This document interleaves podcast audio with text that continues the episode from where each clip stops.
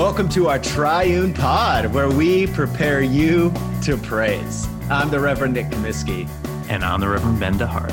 Join us for a conversation about low-key theology, lived experience, and outlandish pop culture as we break down the collect of the day for the coming week. We hope it's an inspiring, maybe a bit irreverent, but mostly helpful way to get you ready for some God time.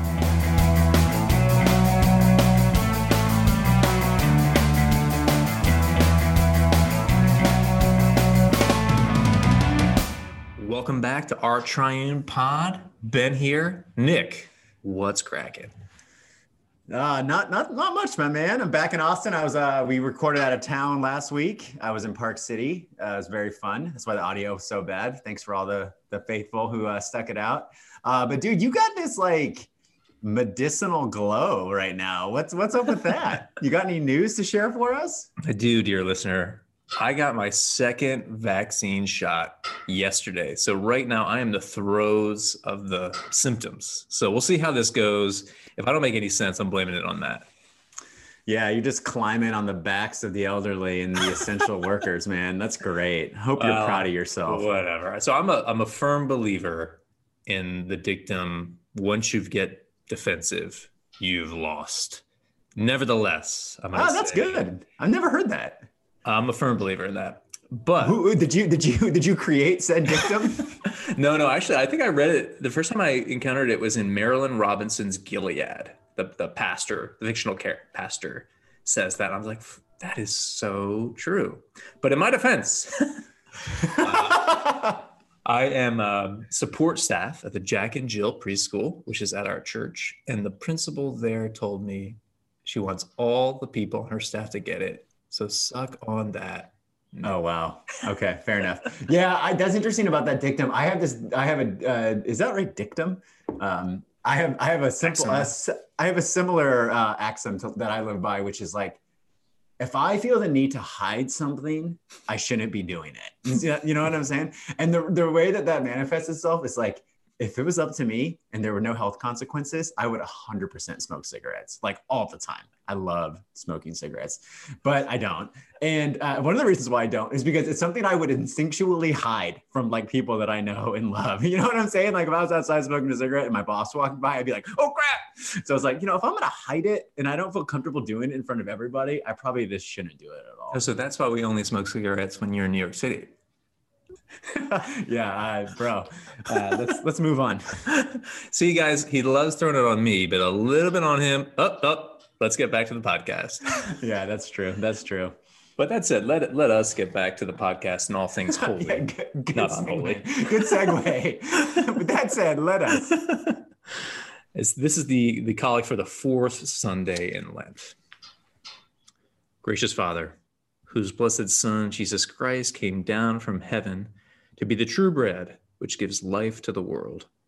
Evermore give us this bread, that he may live in us and we in him, who lives and reigns with you in the Holy Spirit, one God, now and forever.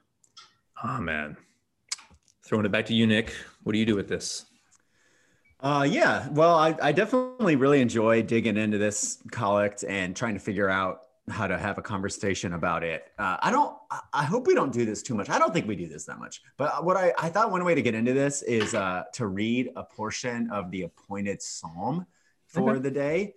So I know this is not a lectionary podcast, but the psalm for the day is Psalm 107. And I think portions of Psalm 107, I think it really gets at what we're praying for. Let me just read a bit of it. I'll give thanks to the Lord, for he is good. Let the redeemed of the Lord say so, those he redeemed from trouble. Some were sick through their sinful ways, and because of their iniquities endured affliction. They loathed any kind of food, and they drew near to the gates of death. Then they cried to the Lord for their trouble, and he saved them from their distress. He sent out his word and healed them and delivered them from destruction. That imagery of people wandering in the wilderness and loathing any kind of food, or like eating the wrong kind of food, just filling yourself with all the wrong things, that to me is such a vivid picture of, like, frankly, my life when I was not really in the Lord. I really struggled with drug abuse, and alcohol abuse. And the idea that God heals us by like feeding us with true food, you know, which is Jesus Christ. So, you know, we'll talk a little bit more about that, like in a minute, the actual like meal. But I think just the imagery of God, of healing us through the right kind of food, you know, how eating influences your health or food as medicine. I think that's a really beautiful way of imagining what the gospel is. It's the true bread that gives life to the world. And that's the inscription in the collect. Gracious Father, whose blessed Son, Jesus Christ, came down from heaven to be the true bread, which gives life to the world. That's a really powerful image. And I was just really affected by that, to be honest, imagining myself wandering, filling myself with all the wrong kinds of thing. And then God in his graciousness, like satisfying me with that, which like truly only satisfies. You know, you feel me on that? Yeah. So when it comes to the bread of Christ or the gospel, we are indeed what we eat. Yeah, I don't always like that. I do like that. Is that a thing? Do people say that a lot? Like you are like a like checkmate atheist kind of a thing? Or like you mean like the like the food? Oh, I mean like sometimes like when people say you are what you eat, metaphorically, it's like, well, okay, like I spent 4 hours on the internet instead of 3. Like I'm sorry. Oh, I see what you're saying. Yeah. Fair enough. But I think maybe we should take a step back. And I think that was all awesome. But like, so what could this bread be? Now, my cards are on the table. I do think that this refers to the manna in the wilderness, like Nick was getting at, and the bread of Christ, Holy Communion, that which is outside of us, that feeds us and heals us. But there are some people who focus on the bread of heaven being, you know, the wisdom of God. I think Rudolf Bultmann really gets into that. I think that these things don't need to be mutually exclusive. Like, yeah, we are what we eat. This is why we go to church. We hear the word preached. We partake of the body and blood of Christ, just like the Israelites in the wilderness did with the manna, while also this being the wisdom of Christ. You know, we could translate this to the word of Christ. We are what we eat. As we receive this gospel, it kind of becomes us. I don't know, do you have any thoughts on that? Or want to go anywhere else? I mean, I feel like I'm relatively well-versed in theology, and you just went off on a debate that I have no idea what you're talking about. So I can only imagine what people who are listening to. Well, think about like anyone who doesn't have like a high view of the Eucharist. What do you do with all the language of the bread of Christ in the Bible? And I don't think that it's wrong to say that's the wisdom of Christ. It's just like, I don't know. I need something tangible in my life that I put in. Yeah. I mean, I think what people would say is like, I certainly don't. I didn't come from a very high sacramental tradition, so I don't really instinctually think like that. But I would think of like the word of Christ, like, you know, my food is to do the will of him who sent me, or man does not live by bread alone, but by every word that comes from the mouth of God. So like, you know, word, you know, definitely communion, it's all kind of the same complex of stuff, right? Yeah. Yeah, no, and like, so that we have in the Anglican Episcopal tradition, we have since 1979, when the ministers give out the host or the bread of Christ, people say the bread of heaven, the body of Christ, the bread of heaven. And I've always kind of disliked that because it seemed kind of like, well, what does that mean? I've like the old like ways. New agey a little bit. Yeah, a little bit. Yeah. Like, you know, the body of Christ given for you, preserve your body and soul into everlasting life. That just feels like it has more gravitas to me.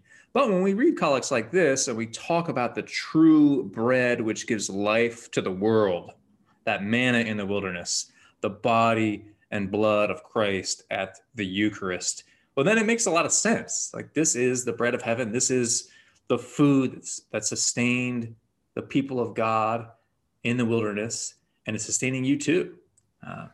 So maybe I should be less hard on that.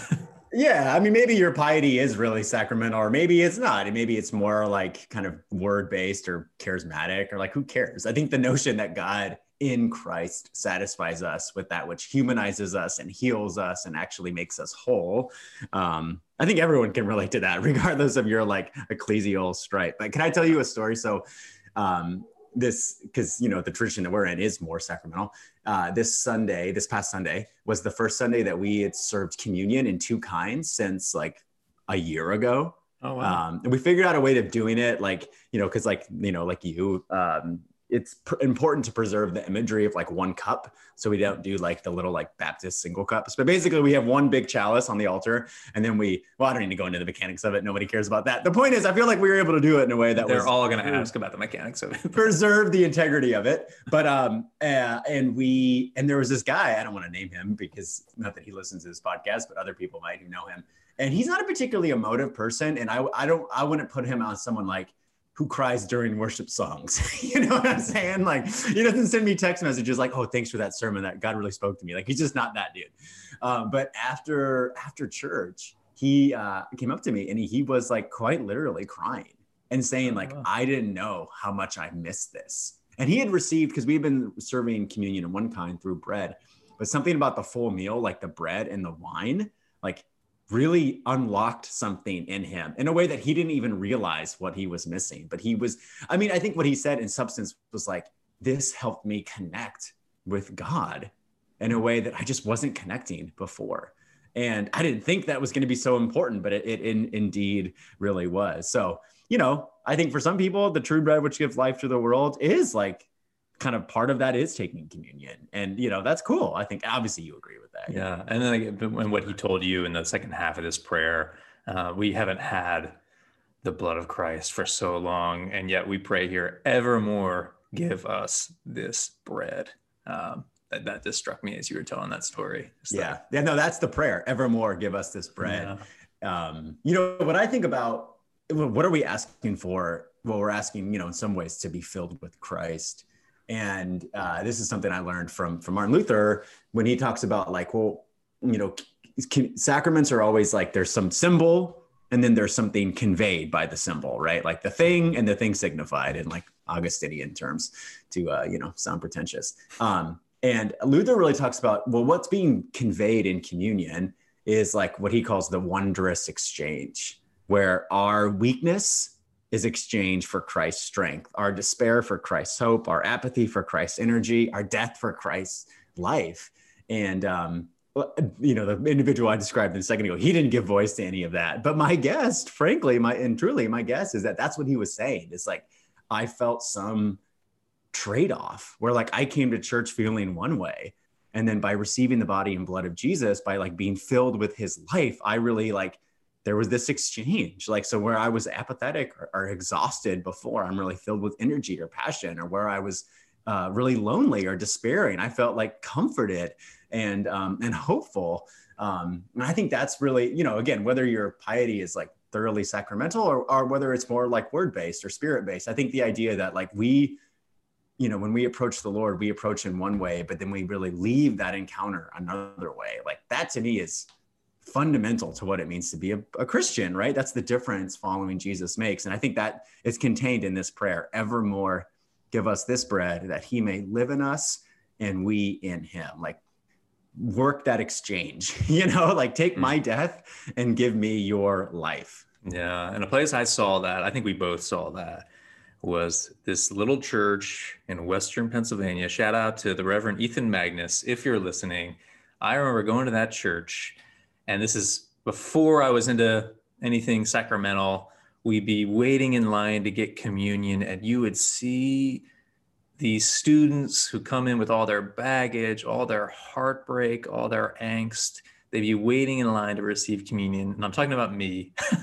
And you would just see these people cry, much like your friend. This experience, that exchange that you're talking about, that bread from heaven that gives life to the world, especially to sufferers.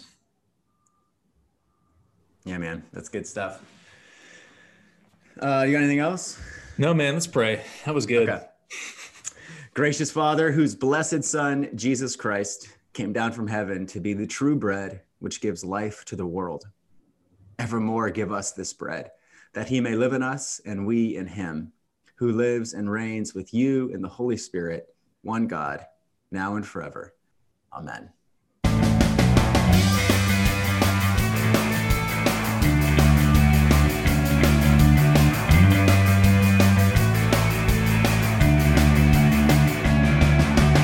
How about that episode of our Triune Pod? Now that you've been prepped for praise, won't you do us a solid and subscribe and review? We promise to keep the outlandish illustrations coming, so be sure to join us for another episode of your new favorite podcast.